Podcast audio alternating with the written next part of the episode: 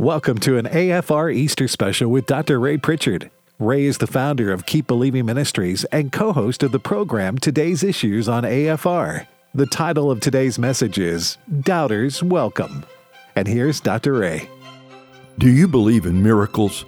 Do you believe in honest to goodness, old fashioned acts of God? That's a good question to ask on Easter weekend. Most of us, I suppose, would immediately answer, Yes, I believe in miracles, and I would say the same. Now, if I were to ask you how many miracles you have ever seen, you would probably say, Oh, I don't know.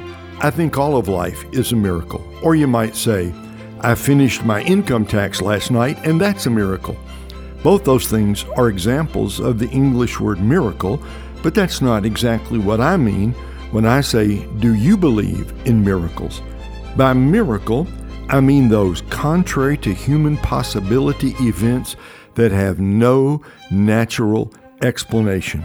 Oh, you say, that kind of miracle. Sure, I believe in that kind of miracle.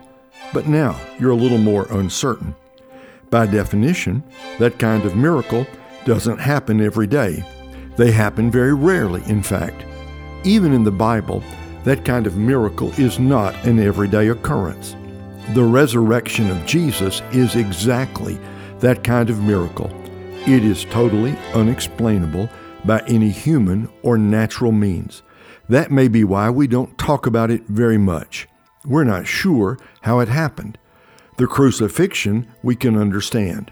The resurrection, well, that's another matter. Here's the proof lots of people wear silver crosses around their necks. You don't see very many people wearing little silver empty tombs. So, do you believe in the greatest miracle of all, the resurrection of Jesus Christ? Now, you may think you have to answer yes just because you happen to be listening to a speaker on a Christian network. But if you answer no, or I'm not sure, you are in good company. There are lots of people today who aren't sure whether they believe it or not. And, this may surprise you, there were lots of people on the first Easter Sunday who weren't sure either. Folks like Peter, James, John, Matthew, Bartholomew, Simon the Zealot, and a man whose name has become synonymous with doubt Thomas, Doubting Thomas. In this message, I want to take a closer look at Thomas because I think he's gotten a bit of a bum rap. As I study his story, his doubt seems very understandable to me. When you read about Thomas, he is usually introduced this way Thomas, who was called Didymus. Now, that doesn't mean anything to us, but the original readers recognized it immediately. The name Thomas comes from the Aramaic word for twin, and Didymus is the Greek word for twin. Thomas had a twin brother or sister, and twin was his nickname. In the early church, there was quite a bit of speculation about who the other twin might be. Some have suggested Matthew, but no one knows for sure. It's unfortunate that Thomas is remembered solely in a negative light. There is more to this man than doubt. He first steps onto the stage of biblical history in John 11. Lazarus has died in Bethany, a suburb of Jerusalem. Jesus and the disciples are in the area of Jericho, down by the Jordan River, not far from the Dead Sea.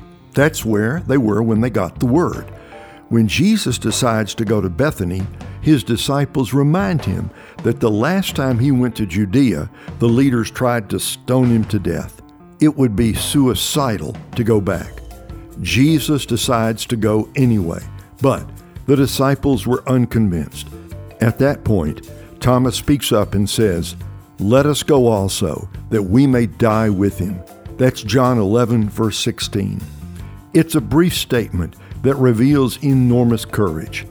Thomas agreed that the Jewish leaders would probably kill Jesus if he went back to Jerusalem. Events would soon prove him correct. But what can you say about a man who says, if they kill him, they'll have to kill me too? It takes a real man to say that. There is love there, and loyalty, and despair, and sacrifice, and total commitment. It may just be that Thomas understood better than any other disciple what was about to happen.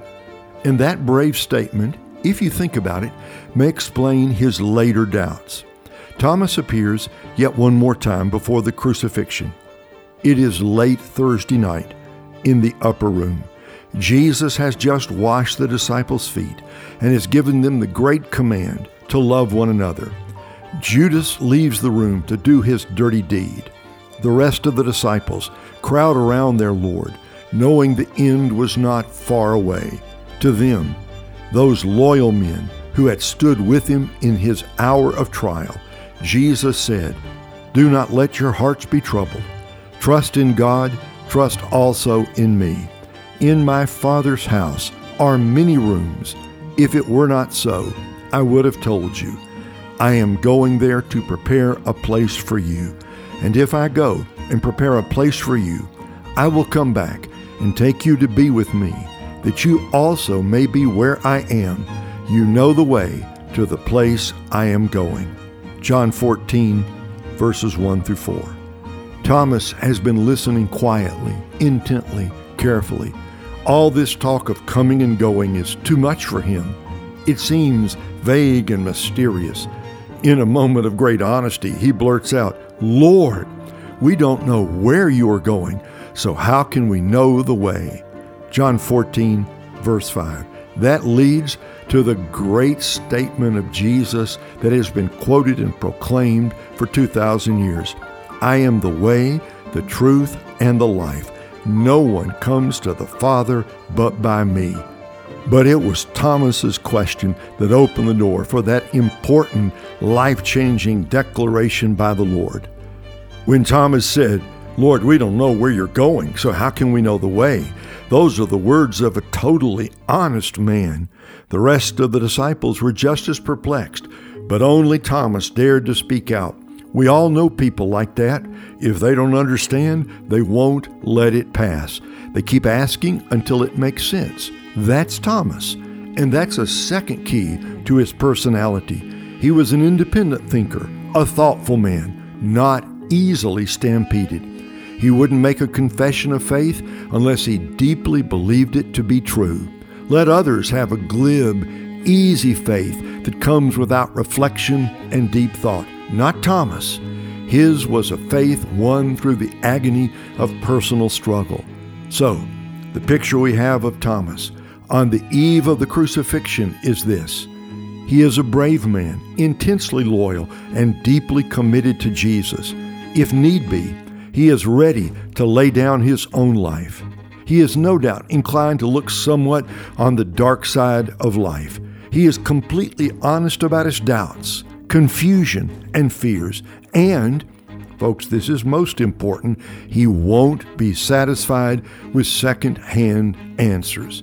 Thus, the stage is set for the greatest crisis of his life. In order to get this in proper focus, we got to think about what it was like on that first Easter morning. Now, because we know the end of the story, because we know Jesus rose from the dead, it's easy for us to forget how strange, how confusing it all was for the first disciples on the first Easter morning. It's worth asking ourselves if we had been there, would we have believed or would we have doubted? Or to put the question another way, what would it take to convince you that someone you loved had come back to life after being dead three days? Suppose it was a close friend or a family member and you saw them die. What would it take to convince you? Or is there any way you could be convinced?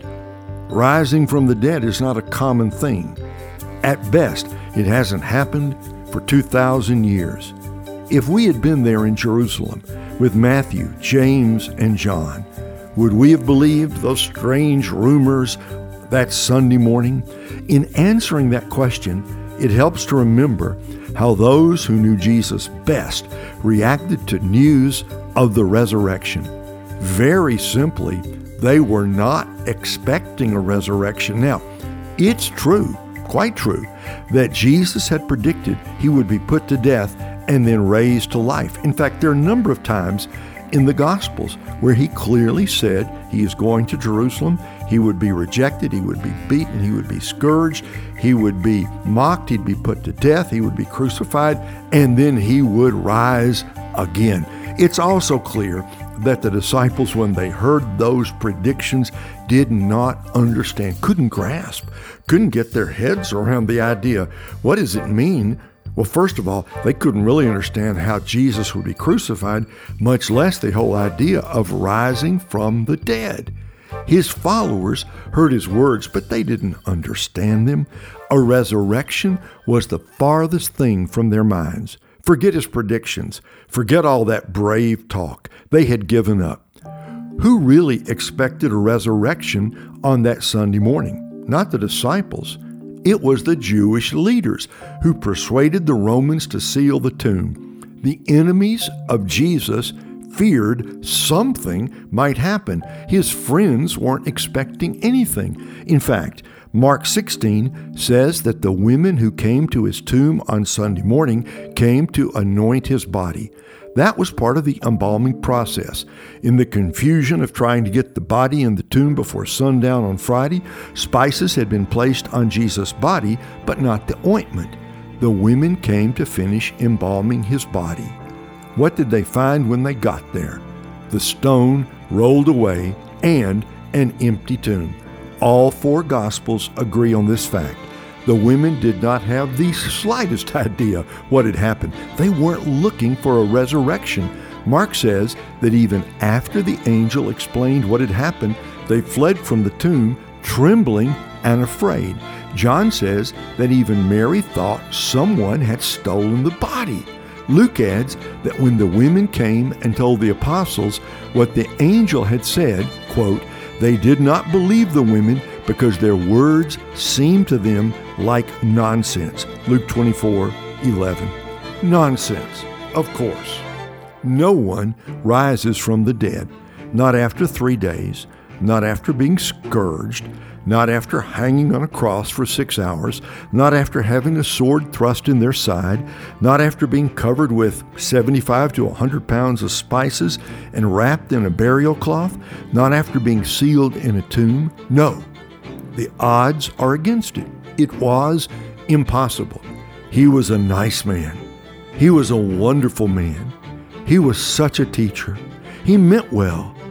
We all loved him.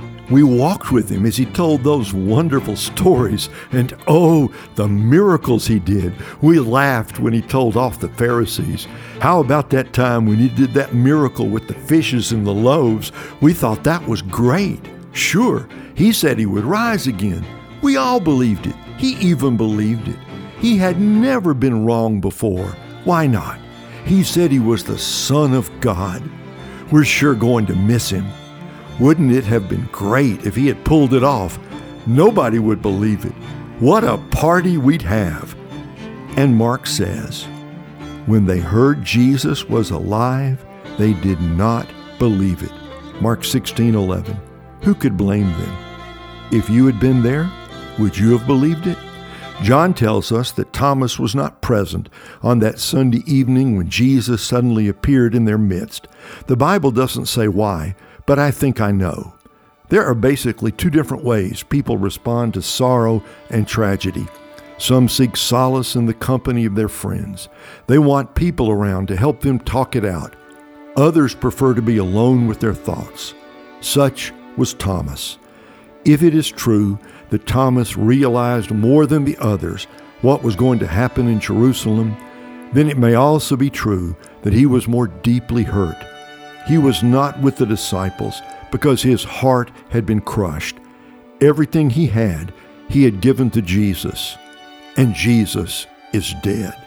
He still loves, still cares, still wants to believe, but his heart is broken. He is not a bad man, nor is his doubt sinful. Deep inside, he wants to believe. Don't put him down too hard. We've all been in the same place. If you wish to call Thomas a doubter, please do not make him out an unbeliever. Some have tried to place him in the company of the skeptics. He does not belong there. Thomas is definitely not a skeptic or a rationalist. His doubts come from devotion to Christ. There is no doubt like the doubt of a broken heart. It's one thing to doubt the virgin birth in a classroom setting. It's something else to lose someone you love and wonder if there is still a God in heaven. You see, there are two kinds of doubters in the realm of spiritual truth. There are those hard boiled rationalists who say, I don't believe it, and there's nothing that will make me believe it. Such men enjoy their doubt, talk about it, laugh about it, and get angry when they are refuted. A man like that is not looking for answers, he's looking for an argument. He counts the difficulties, seizes objections, and looks for loopholes. The Pharisees fall into that category. When they asked Jesus for a sign, he refused, calling them an evil and adulterous generation. But there is another kind of doubter the person who says, I don't believe, but I'm willing to believe if I can see for myself. Thomas fits that category. He is not an unbelieving skeptic. Rather, he is a wounded believer. Remember, Thomas didn't doubt the miraculous in general. He had seen many of Jesus' greatest miracles. But this one was too big to take someone else's word for it. He had to see it to believe it. And who could blame him? No one wanted to believe more than Thomas. But he had seen too much. He knew too much. All the facts pointed in one direction. Before Thomas would believe, he had to personally see Jesus. And he had to be sure, 100% sure, it was Jesus, not some dream or vision. He had to be sure it was the same Jesus he saw die. That's why he couldn't just take the word of the disciples. Not on something like this. He was not unwilling to believe, but unable. Some people are satisfied with the testimony of others, some are not. Thomas was not. Did he doubt the truthfulness of the others? No. He knew they believed they had seen Jesus. But that wasn't enough. Lots of people think they see things. Thomas couldn't get rid of the suspicion that they had seen a ghost. He could not live with a second-hand faith. He had to see for himself. When he says, Unless I touch his wounds, I will not believe. There is much more than doubt. There is love and sorrow and pain and a tiny grain of hope. Thomas stands for all time as the one man who wanted most desperately to believe, if only he could be sure.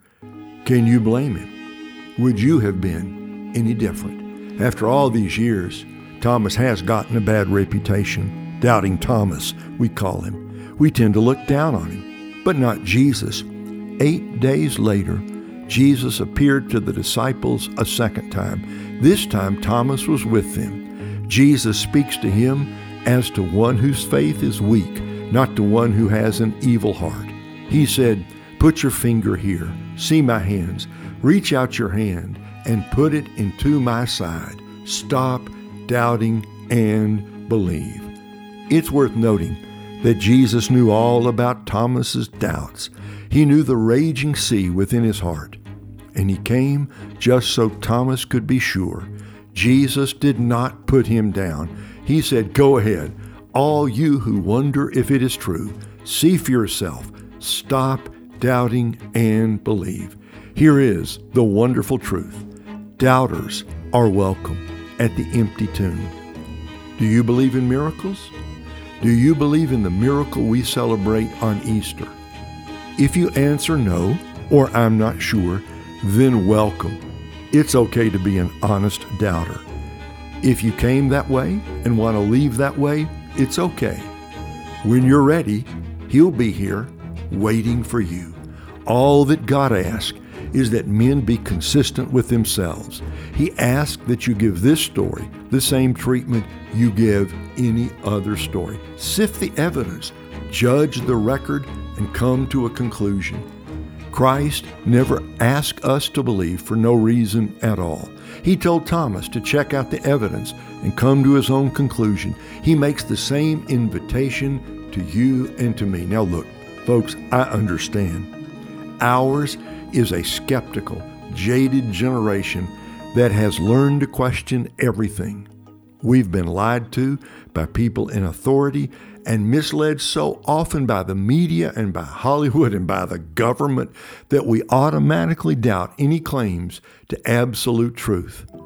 When Christians declare that Christ is risen from the dead, we shouldn't be surprised when someone says, Oh, yeah, I saw that on the David Copperfield special the other night.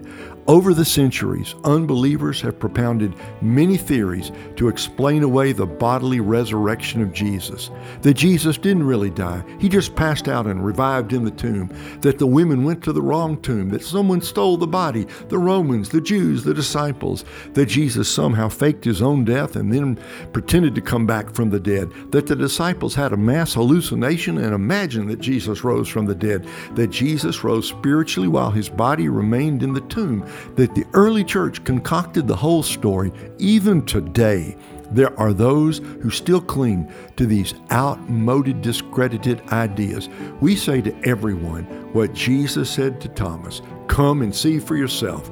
Check out the evidence. Read the story with an open heart and an open mind. Stop doubting and believe.